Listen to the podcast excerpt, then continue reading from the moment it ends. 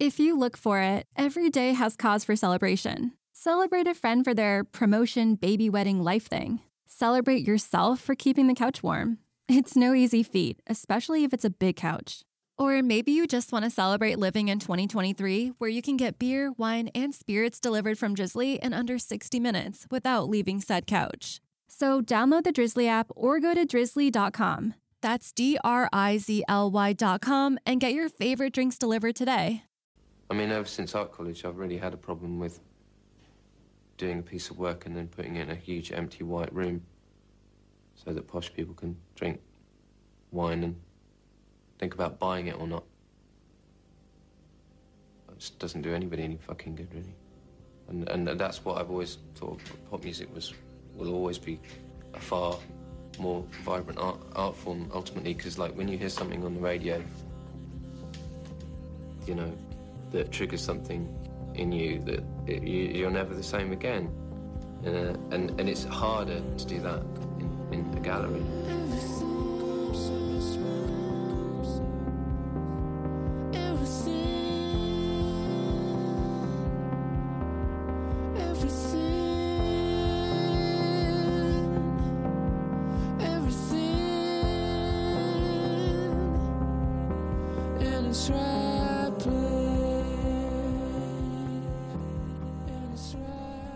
Welcome to No Filler, the music podcast dedicated to sharing the often overlooked hidden gems that fill the space between the singles on our favorite records.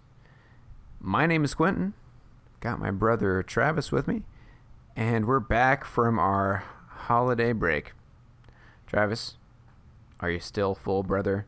And other generic speak of Thanksgiving. Uh, I just finished up the uh, leftover turkey right uh, today, actually. So Please tell me you put all of it on a Sammy with the stuffing and the taters.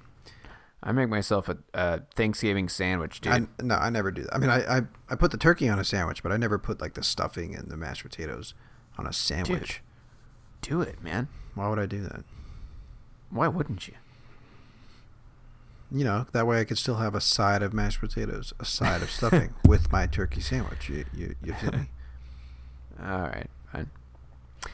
So, uh, feels good to be back, dude.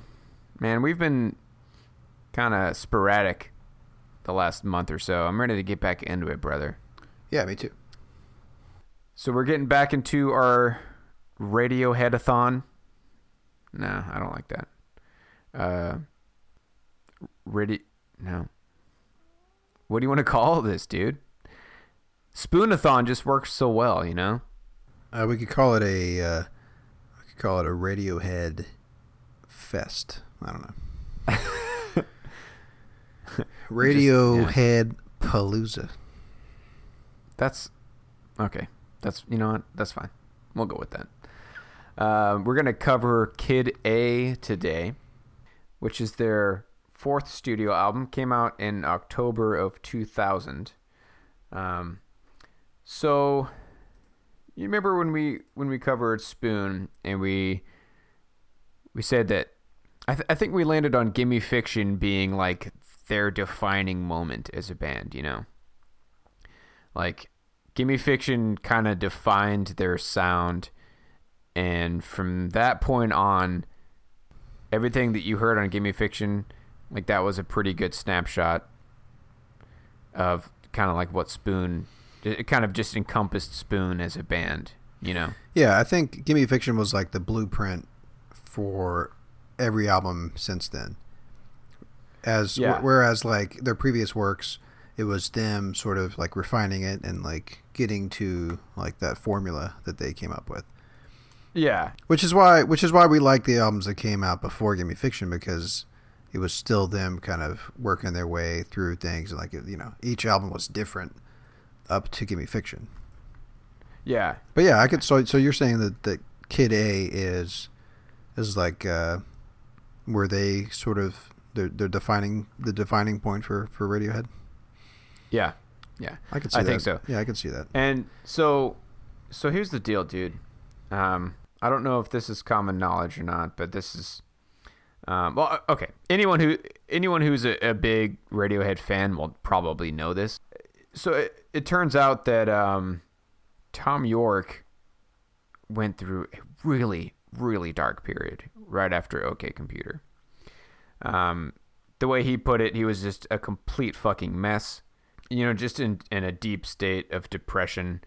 Um, because you think about it, you know they they they saw their success with the Bends, uh, with their single "Creep," so you know they got boosted into the you know the the rock and roll status. Then OK Computer comes out two years later, saw you know equal success as far as like continuing that path, um, you know to rock stardom, and he was just he was already sick of it, man. He the way he puts it, there's nothing more boring than a rock and roll star. Someone who has been on the road for 10 years, expecting attention wherever he goes, drinking himself stupid, who is obnoxious, incoherent, uncreative, and has a massive ego. There's nothing more pointless. I love that line, dude. So you're saying he turned he he turned into that and he he did He just he he, like just that? saw them on that path and he he hated it, man. And like he you know, he was going, you know, touring the road, playing to massive crowds. Um and he just basically he couldn't handle it, dude. Like I mean, I don't know if it's really that like uh, okay. I don't know if he couldn't handle it, but like he just he just couldn't stand it. Um Yeah, I mean that happens. he said he felt like he was going crazy. all the time, man. It happens all the time. Like with it, it happened to to Kurt Cobain, right? I mean, after the huge Yeah. uh, success that that they got after um, after Nevermind, right? So it just came so quickly. Yeah, exactly. Um, so OK Computer again comes out in '97. So apparently, around New Year's of '98, Thom Yorke thinks of this point as one of one of the lowest points in his life. He said, "I felt like I was going crazy. Every time I picked up a guitar, I got the horrors. I would start writing a song and stop after 16 bars. I would hide hide the guitar away, and when I looked at it again, I would just tear it up and destroy it. I was sinking down and down. Um, s- basically, he said he just felt like he was completely unhinged. Um, so something had to change. He didn't want to continue the formula and just spit out, you know, spit out records just to appease the record labels, and you know, like it just he- he just didn't want to do that anymore. Um, which I thought was interesting that even even as far back as as the late 90s Thom Yorke was already just completely sick of the whole major record label like rock star um, status, you know. So around this time he starts he started buying electronic music and getting into electronic music. He says it was refreshing because the music was all structures and had no human voices on it. But I felt as emotional about it as I'd ever felt about guitar music. I'd completely had it with melody. I just wanted rhythm. Hmm. Okay. So now I just realized I, I jumped the gun big time, brother. yeah, you did. I think we need to uh, take a step back because I got I got way too excited, man. Uh, let's share our what your hurts for the week, dude. I feel like that's a good stopping point. yeah, you yeah you've you've teed it up for us nicely. Yeah. Um, I'll start. So this is actually I'm going back to a band that I've played before as a What You Heard because dude, I just can't get enough of this album, man. Um, I actually just picked it up on vinyl recently. Um, remember the band Wolf People? I showed you that song Kingfisher. I don't remember what episode I played it on, but uh, it's this psychedelic rock band. Emphasis on like the more heavy side. Like they have a lot of really great, like just classic rock uh, guitar riffs. This is actually a song from the same album that I shared with you earlier. Uh, it's an album called Ruins that came out this year. And dude, this is quickly becoming like my favorite album of the year, easily. Um, every fucking song in this album is just fucking great, dude. Um, so I'm gonna share a song called um, Not Me, Sir, which is track eight on the album. Um, yeah, here it is. Let's do it.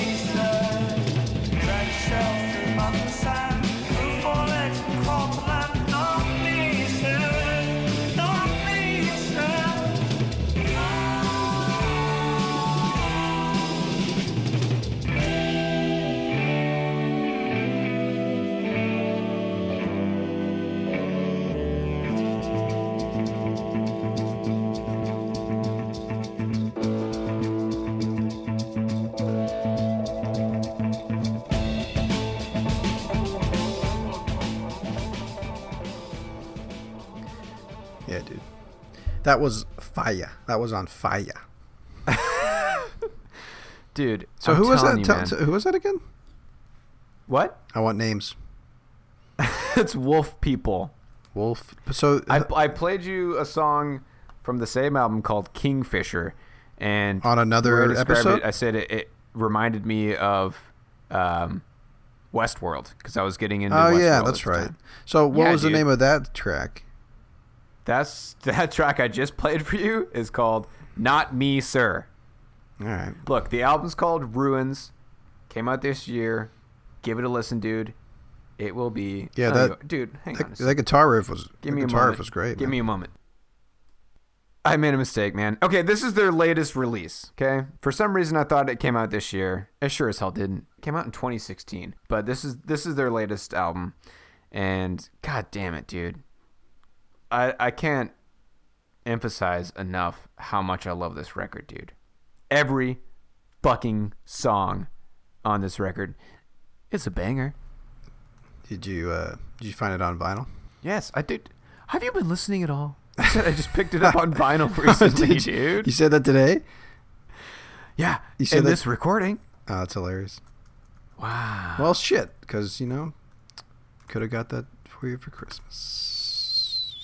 Yeah. Well, you don't. Apparently, you don't listen to me. My bad. Your twin brother, your own flesh and blood, literally your own flesh. Um, I don't know if that, that? works out. Damn. I don't know if that works out. Literally. All right, whatever.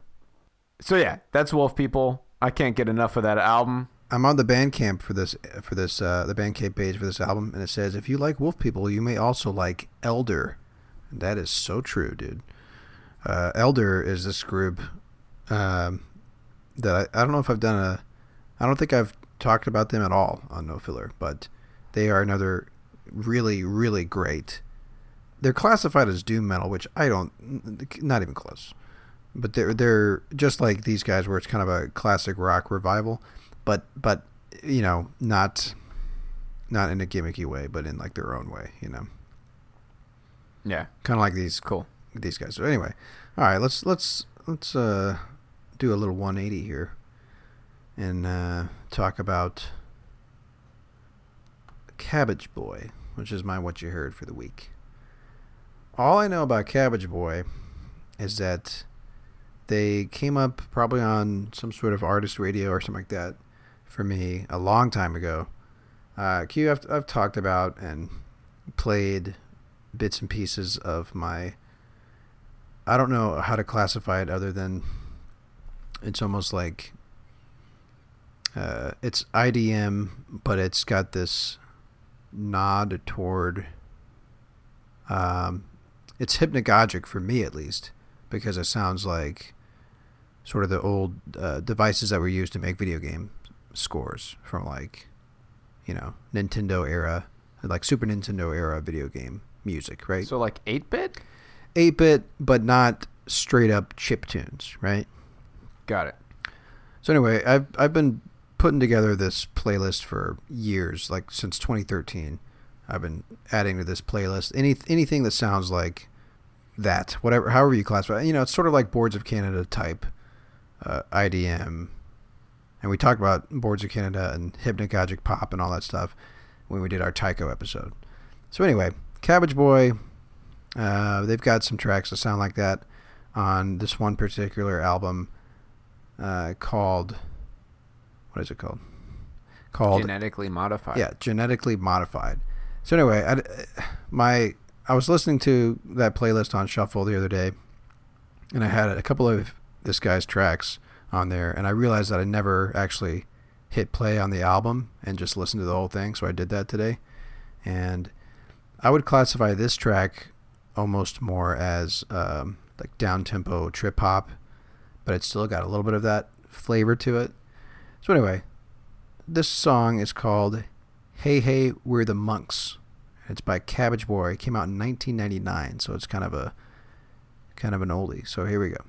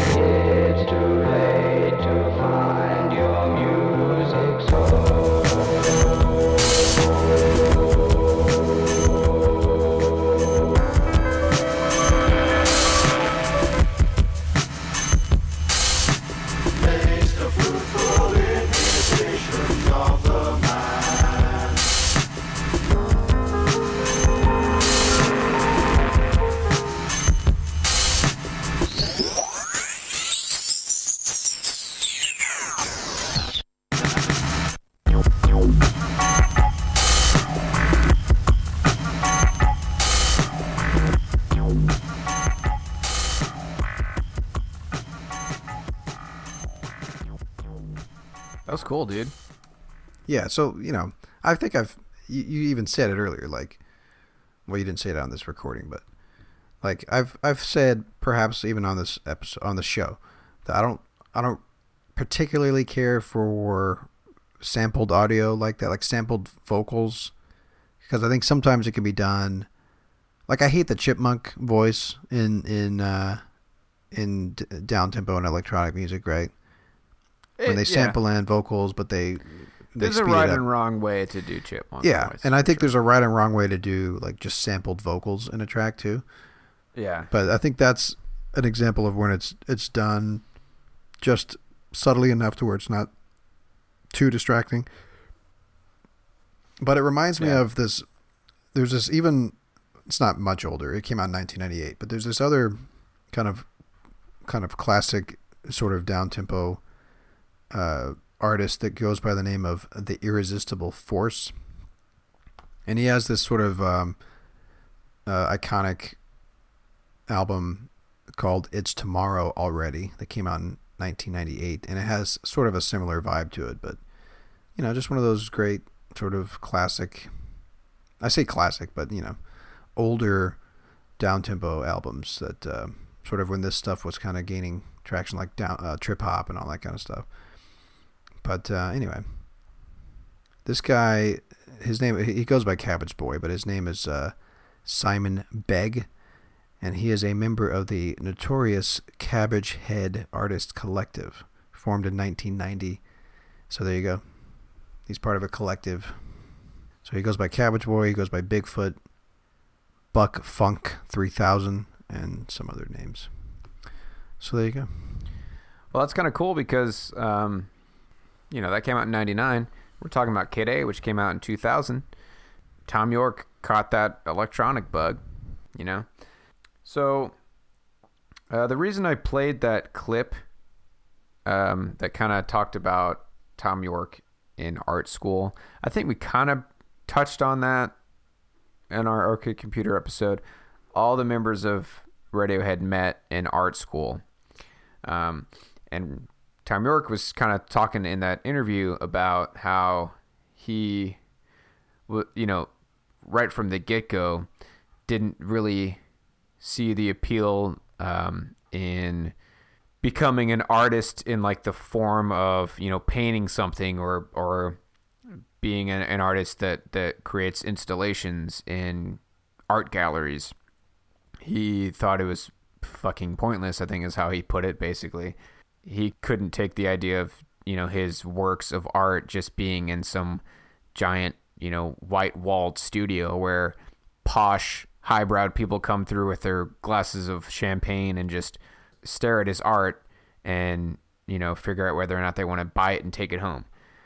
He wanted to get into you know pop music um, and so he did and then you know for for three albums um, they kind of went down the um, the rock band path.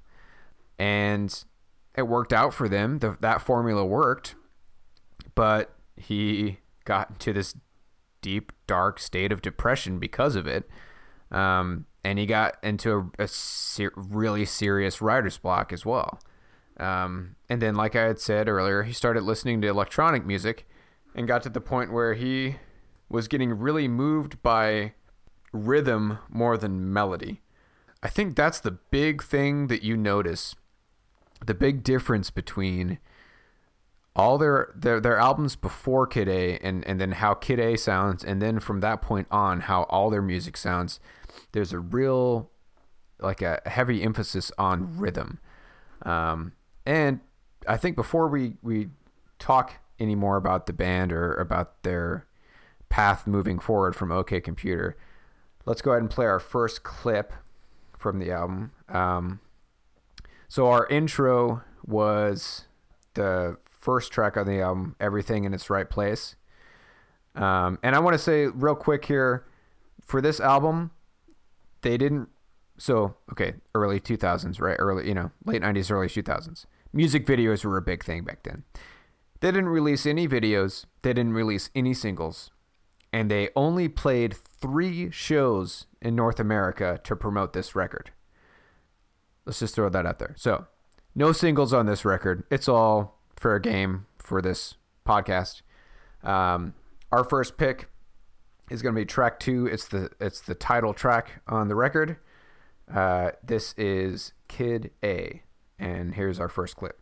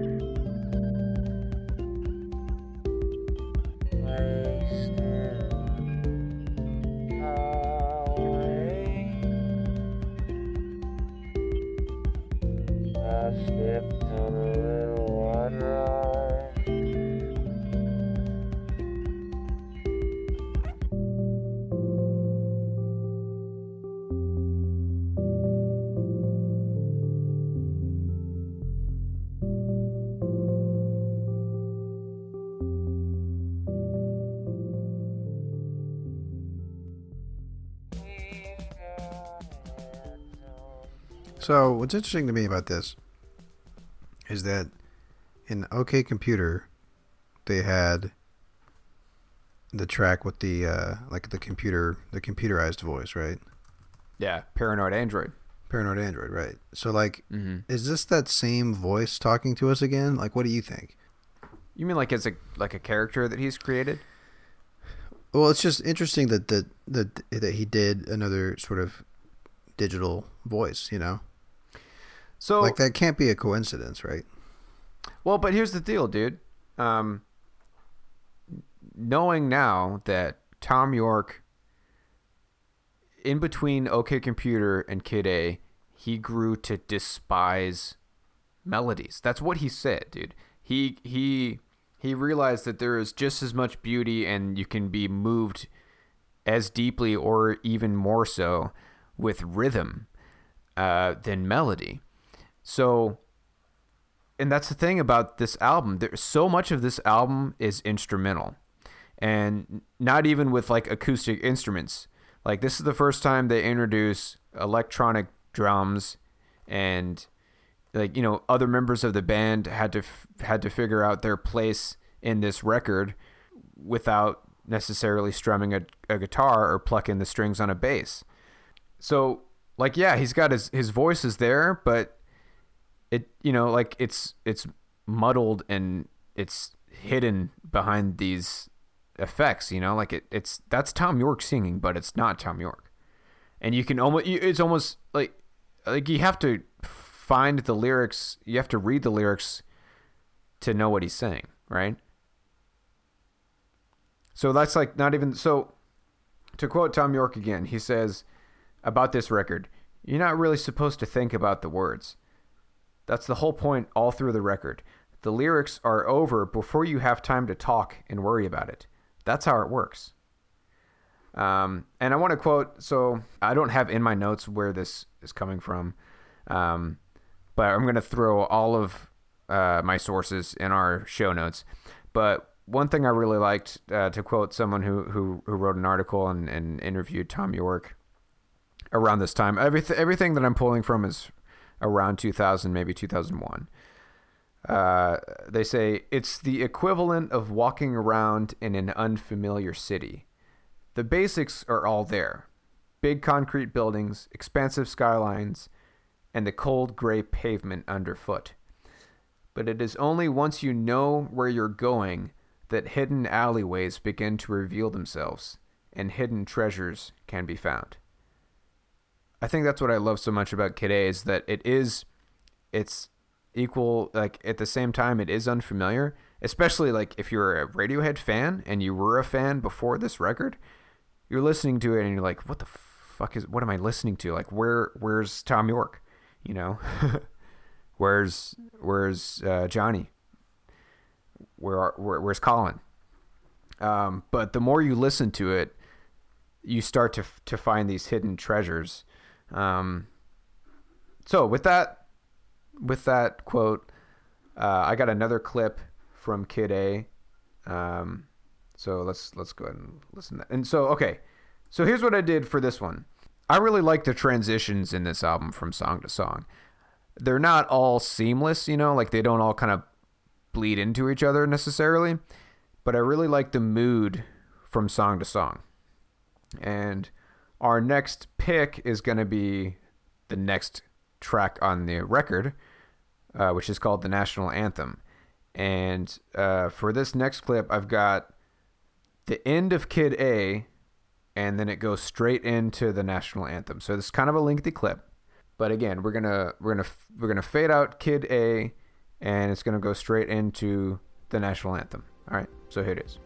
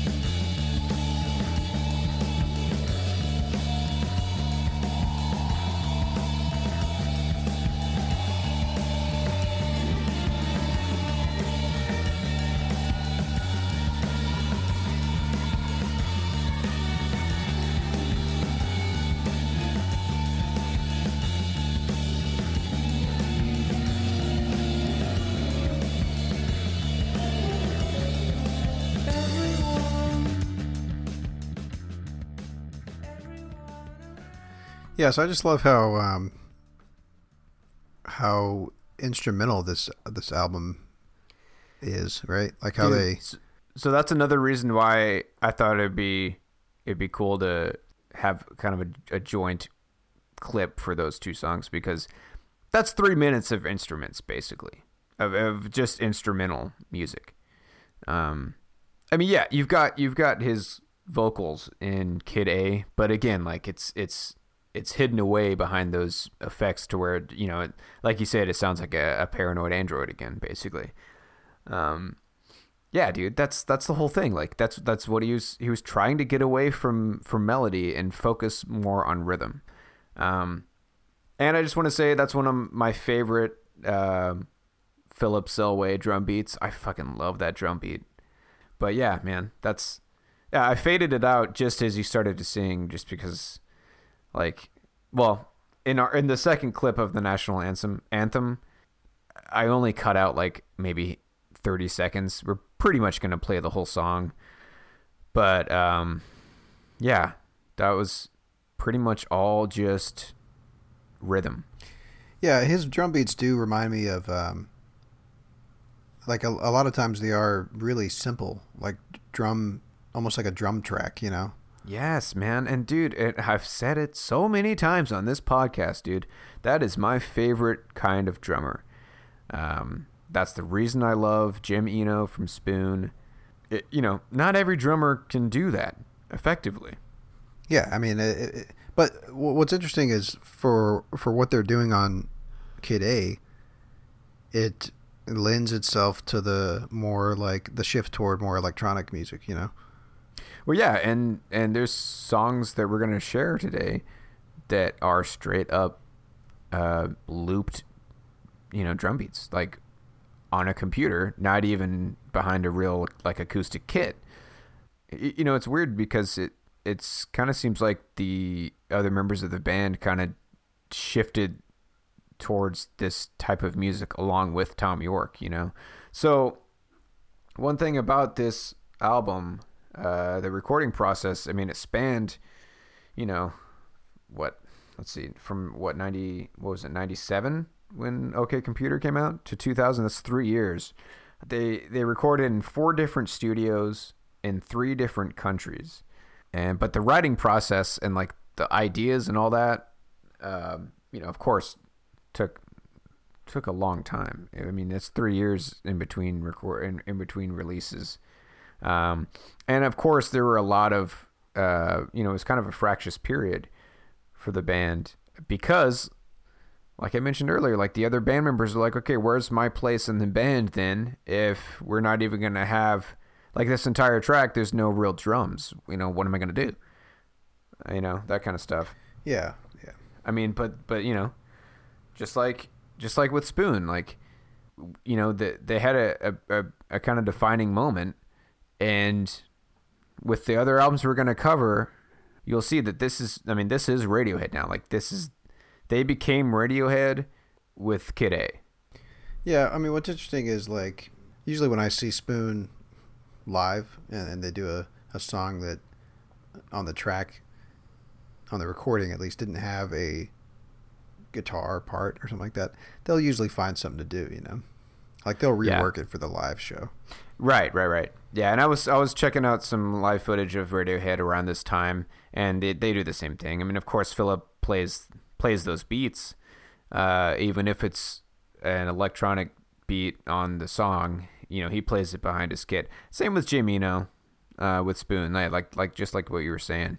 Um, so let's finish up uh, the rest of national anthem. Like I said, really all I all I all I fade out, or the only part that's missing, is like a little instrumental bit in between the verses. So we're gonna fade back into verse two.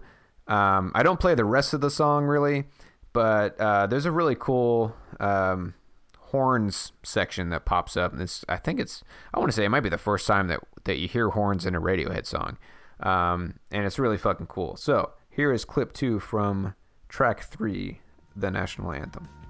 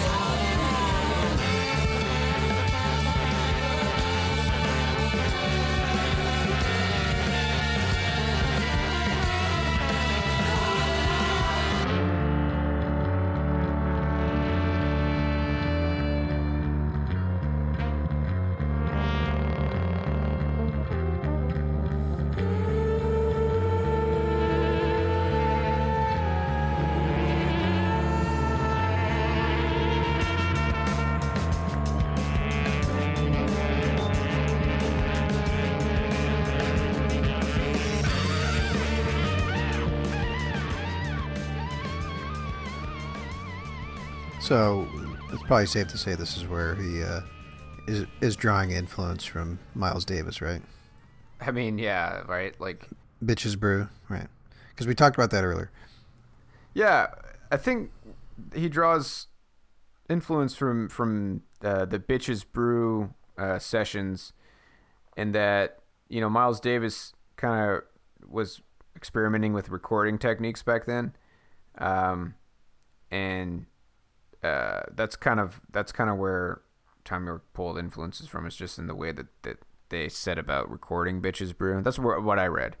Um, but yeah, of course, you know, I'm sure he he pulled in uh, those horns, yeah, because he was. I know he was listening to Miles Davis a lot so they had it was that was pretty much all saxophone and, and trombone. There were eight players uh, in that recording.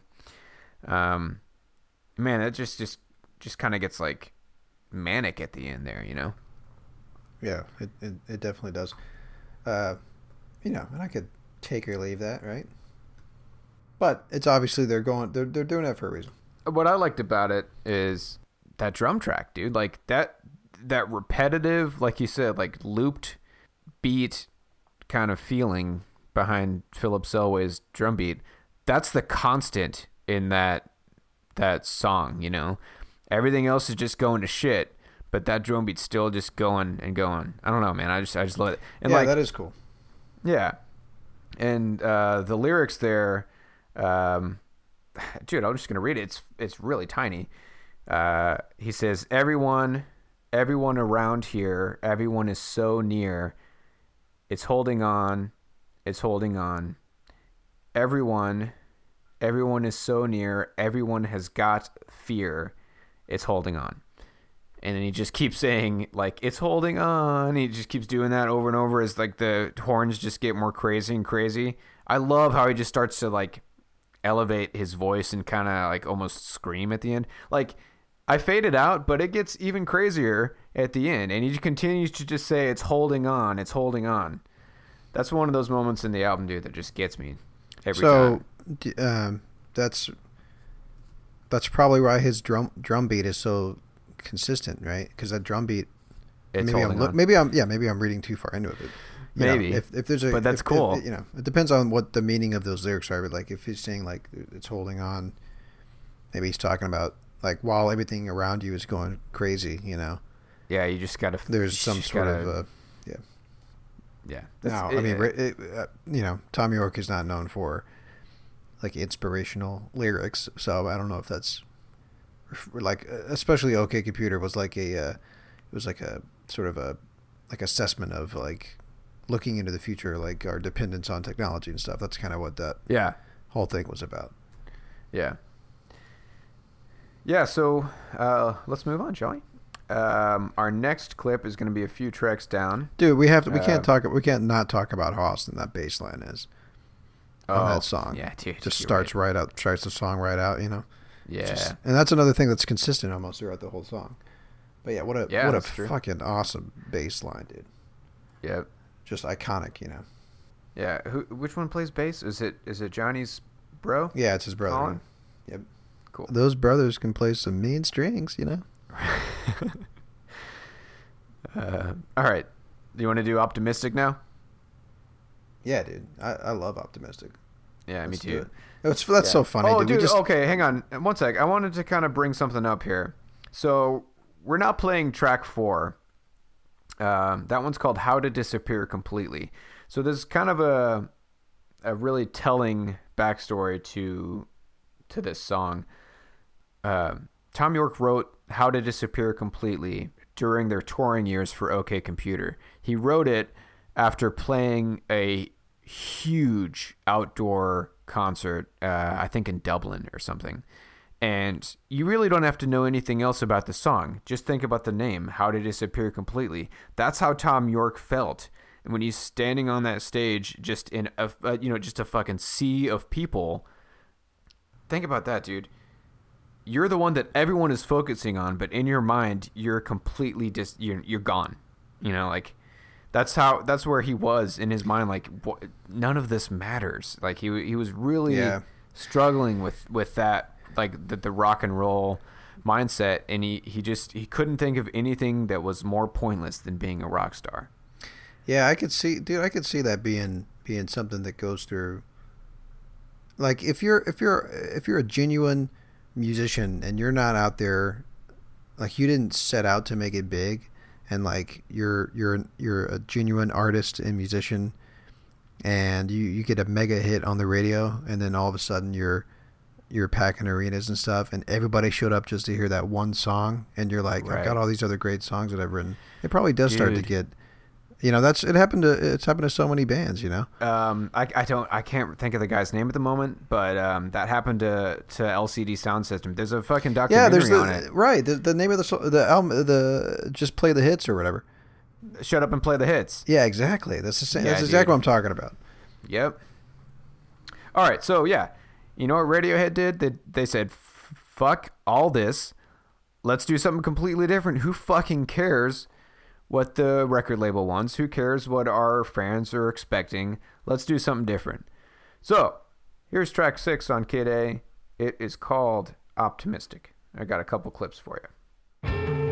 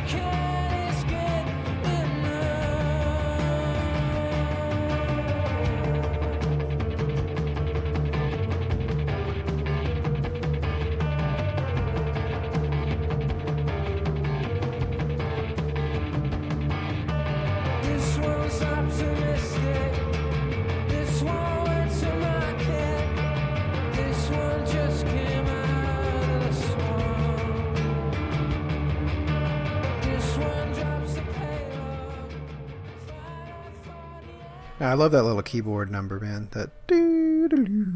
Yeah, that's cool, man. That's like a just a subtle change, uh, like a subtle addition that really changes the whole feel of that of that that part of the song. Yeah. So uh, that clip was a little bit long, but I wanted to get to the the whole uh, this little piggy number that he did. You know what I mean? The this one's optimistic. This one went to market. That's basically yeah. This. You know, this little piggy went when it came home or whatever. Right. I thought that was really clever and, and cool.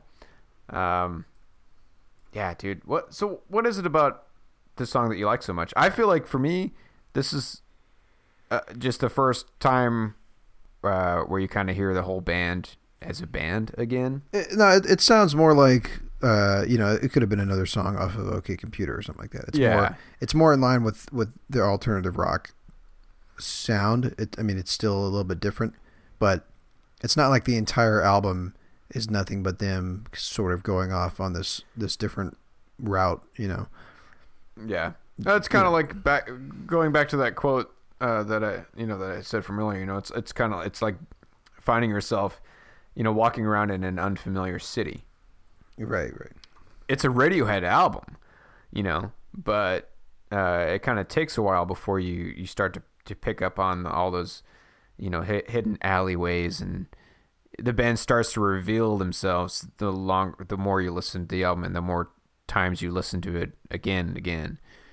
Um, God, dude, this I so I think I mentioned earlier this might be it's a tie for me between Kid A and Amnesiac, and these two song these two albums were I mean a lot of these songs were written around the same time too. I mean I'm jumping the gun. We're gonna cover Amnesiac next, but um yeah man, there's just something about this this time for for the band, you know, for for Thom Yorke and his writing and and yeah, there's just something about it, dude.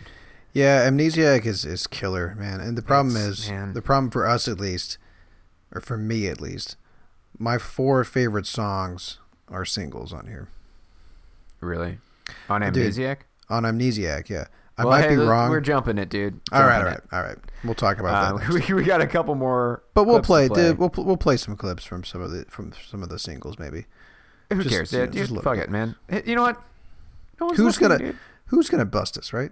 Who's gonna bust us? Nobody. exactly. I just want so I just want to read some of the lyrics here because I like them. Uh, so from the top of the song, flies are buzzing round my head, vultures circling the dead, picking up every last crumb. The big fish eat the little ones. The big fish, the, big, the big fish eat the little ones. the Not my fish. problem. Gimme some. this sounds that's straight up like Little Richard. Uh, you can try the best you can. The best you can is good enough. You know what? That, you know that's a positive thing to say, right? Sure. Hey, you know what? Best you can do. That's the that's that's good enough. So, I'm gonna do a similar thing that I did earlier with uh, Kid A fading into national anthem. Uh, we're not even gonna really cover the next song after Optimistic, which is called In Limbo.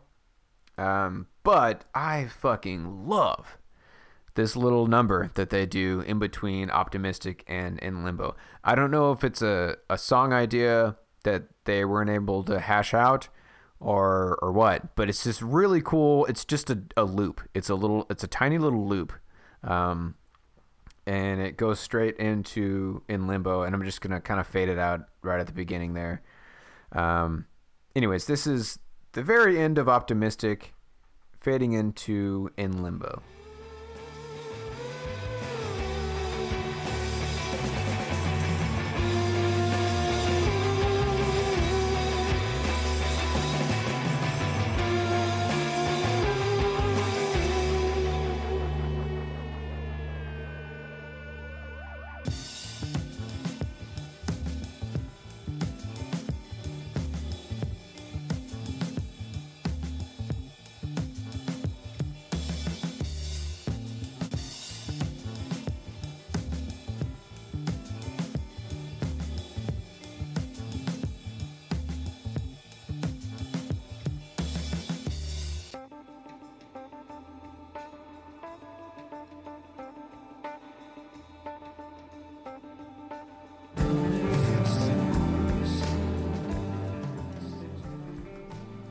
fucking love that so much dude Yeah, that's a great. so cool I mean, it almost sounds like a like a jam session kind of thing. something man but like do you notice how they like almost they cut off the the beat and then loop it at the at the end of optimistic there Right, like, right. It cuts off that measure or whatever you call it. Like, but it's it's so cool, man. Yeah. yeah Anyways, awesome. I love that, dude. So, um, our last pick is gonna be track eight, and I don't know about you, dude, but I feel like, in all honesty, uh, so this is Idioteque, and I feel like this is the first song of theirs that I really fell in love with. Yeah, me too. This is the first song that I remember hearing of theirs that really caught my attention. And yeah. uh, Idioteque really sets the stage for what they start doing on Hail to the Thief, which is after Amnesiac. But they had started experimenting and doing really interesting things with like programming and like and actual like you know, almost electronic beats and stuff yeah. back back then. But I mean, they really really uh, sort of leaned into that on Hail to the Thief. But anyway, we'll get to that later. But but yeah, this song is just great, man. Uh, I just love it. The lyrics, It- it- everything. now, we'll talk about it. Uh, We, we should almost. I mean, we can't. We can if you want, but I would like to hear the whole song. Honestly, Let's do it. I mean, I know it's I know it's five minutes and nine seconds, but there's a reason I want to play the whole song. So let's do it.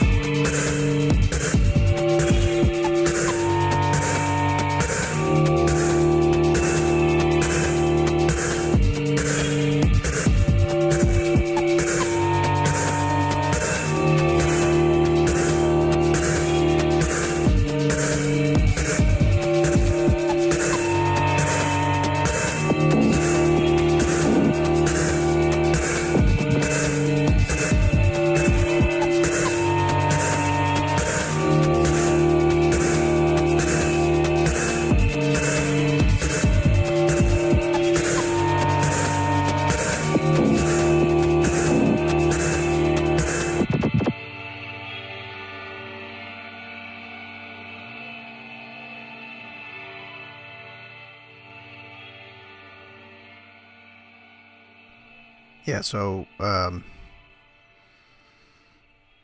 just the the the the, the beats, man. You know, the electronic, the the. It's the first, I- you know, it might be the first Radiohead track that really has that heavy, like, almost like a house beat. You know, Yeah. uh, techno sort of heavy beat to it, and like, Well, yeah, we, that- we talked we talked about Philip and the way he drums and how it's it does have that repetitive looped beat quality, but but yeah, this one even more so. It's um, I mean, it's not four on the floor or anything, but it's just yeah, dude, it it drives the whole song, pretty much. I love the lyrics too, man. It's just great. I don't, I don't know what it's about, but uh, I just love that part where he transitions to uh, Ice Age coming, you know, Uh huh. Uh, and they almost isolate just the track, and then they add these more sort of percussion. Uh, there's another layer of percussion added. Things are pulled away, and it's just his vocals and the beats. And we talked Yeah. about how how we love how um, how down tempo artists do that, you know. Right. Yeah, I like the line, um, we're not scaremongering, this is really happening. That's, dude. Yeah, Oh. And you know that that that women and children first line, you Yeah. know. Yeah. I love it, dude. yeah. It's just great. So why did you want to play the whole song through? I'm just curious. let's talk about Why- this for a why- second. Hold, hold on. Let's talk about these lyrics for a second. Okay. Ice Age coming. Ice Age coming. Women and children first. I wonder if he's talking about. Uh, maybe maybe I'm stretching again because I'm. The Titanic? yeah, I mean um, Ice Age. That comes exactly, to mind to me too, but But you know, Ice that's Age. I mean that's the that's the famous uh line, right? I mean Yeah, not, women and not children just first, from the right. frickin' James Cameron movie, but women and children first, man.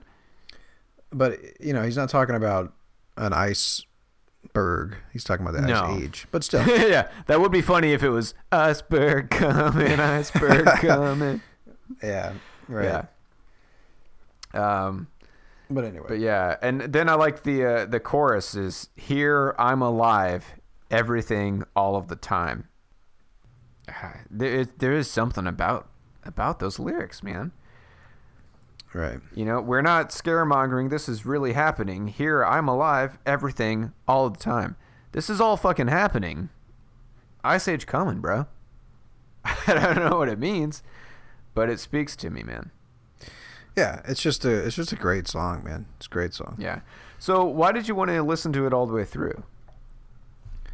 I just wanted to, to to make sure that we got that full because I love the I love the way that um, there's a good segment of that song that that's just the instrument instrumentation, right? Just the the beat and the and the and the and the um keys and stuff like that, and the vocals are pulled away from it. Like I wanted to make Yeah. sure we got to that part because then his vocals slowly fade back in, you know, Yeah.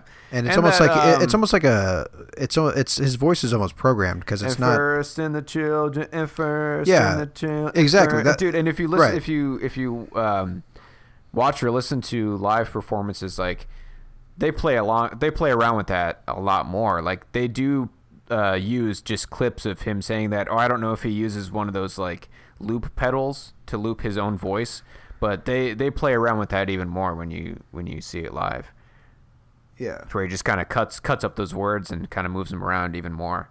It's really cool. And I know you've been lucky enough to actually see them live. I haven't actually seen them, but I've watched enough performances. Man, Thom Yorke is is a fucking blast to watch, dude. Oh yeah, he really gets into it. I mean, like you could tell he, he the way feels, he sways back and forth Yeah, and just right. like he like he bobs around like a fucking like a like a bobblehead, dude. Like Yeah, I mean, he just, he's shaking the whole time. He's he's being like I don't want to say moved like by the spirit he, he lets yeah he lets the music like possess him. You know what I mean? yeah.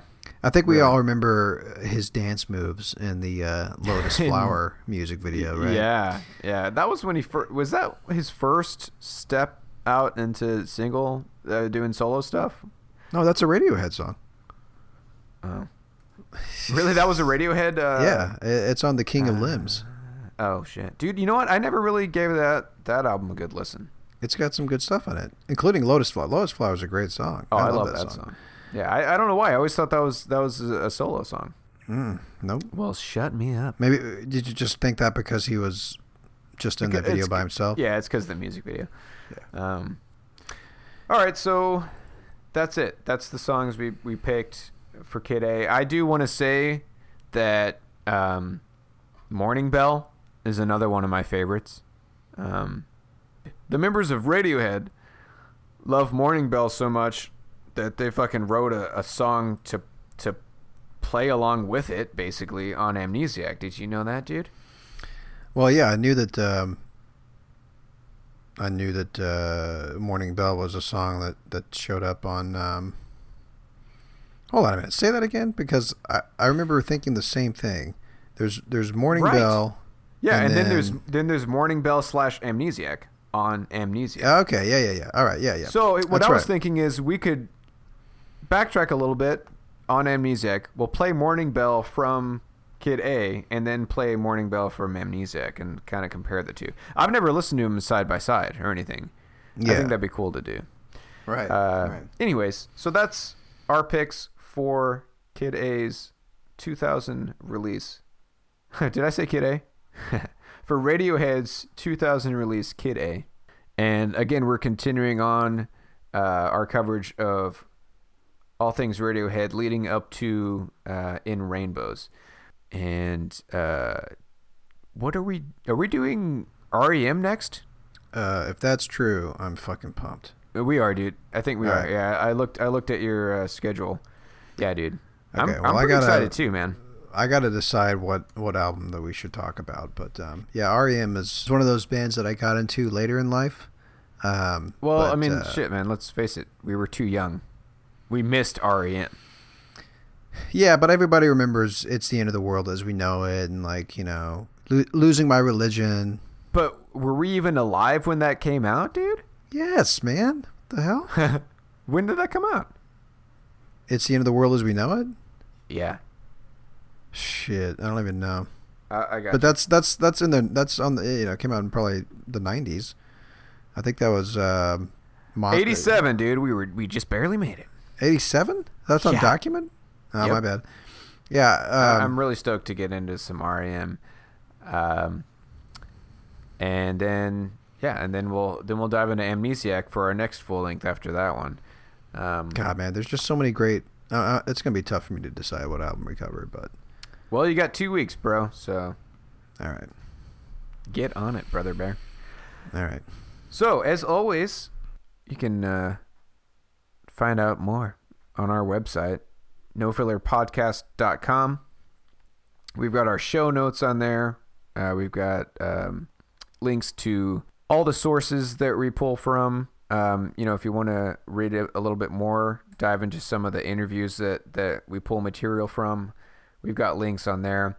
Um, I'm to for sure throw up a link to um, a live uh, recording of Radiohead in 2000. Uh, some DVD that came out, I think, in between Kid A and Amnesiac, uh, that has this.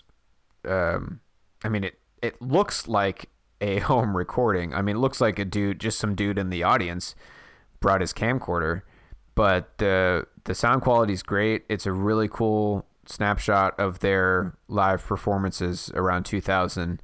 Um, that's up on YouTube. I'll I'll throw um, I'll throw that on our show notes. And um, not sure what we're gonna cover for our sidetrack for next week. Um, but uh, I'm gonna I'm gonna pull from some of Thom Yorke's influences from around that time, and we'll figure out something. And yeah, that's gonna do it for us today. For our outro, we're gonna do a little bitches brew. I don't know if you wanted to cover this album as a full length. I don't know, dude. I feel like it's kind of hard to do like that kind of avant-garde, out there jazz for a full. Yeah, I mean, it doesn't. It, yeah, it, it's one of those albums that you really do need to listen to. Just put on and listen to. Like it's hard. Like you said, it's really hard. yeah, we can't to, do just clips of that shit. to to dissect it and like play a clip and and like you got to hear the whole session to really get a feel for it. You know. Yeah. Yeah, so we're talking about Miles Davis's 1970 release, Bitches Brew, um, which is uh, just, I mean, that's a major influence. That album influenced countless musicians. I feel like we've talked about Bitches Brew for a few different artists since starting this uh, podcast. Thom Yorke being one of them. He was majorly influenced by the recording of this album. Um, we're gonna fade out with probably my favorite one on on on the uh, album. Uh, this song is called Spanish Key, and uh, it is the first song on uh, side C, I guess, disc two, if you've got it on record. Um, yeah, that's gonna do it for us today. We will shout at you next week. My name is Quentin. My name is Travis.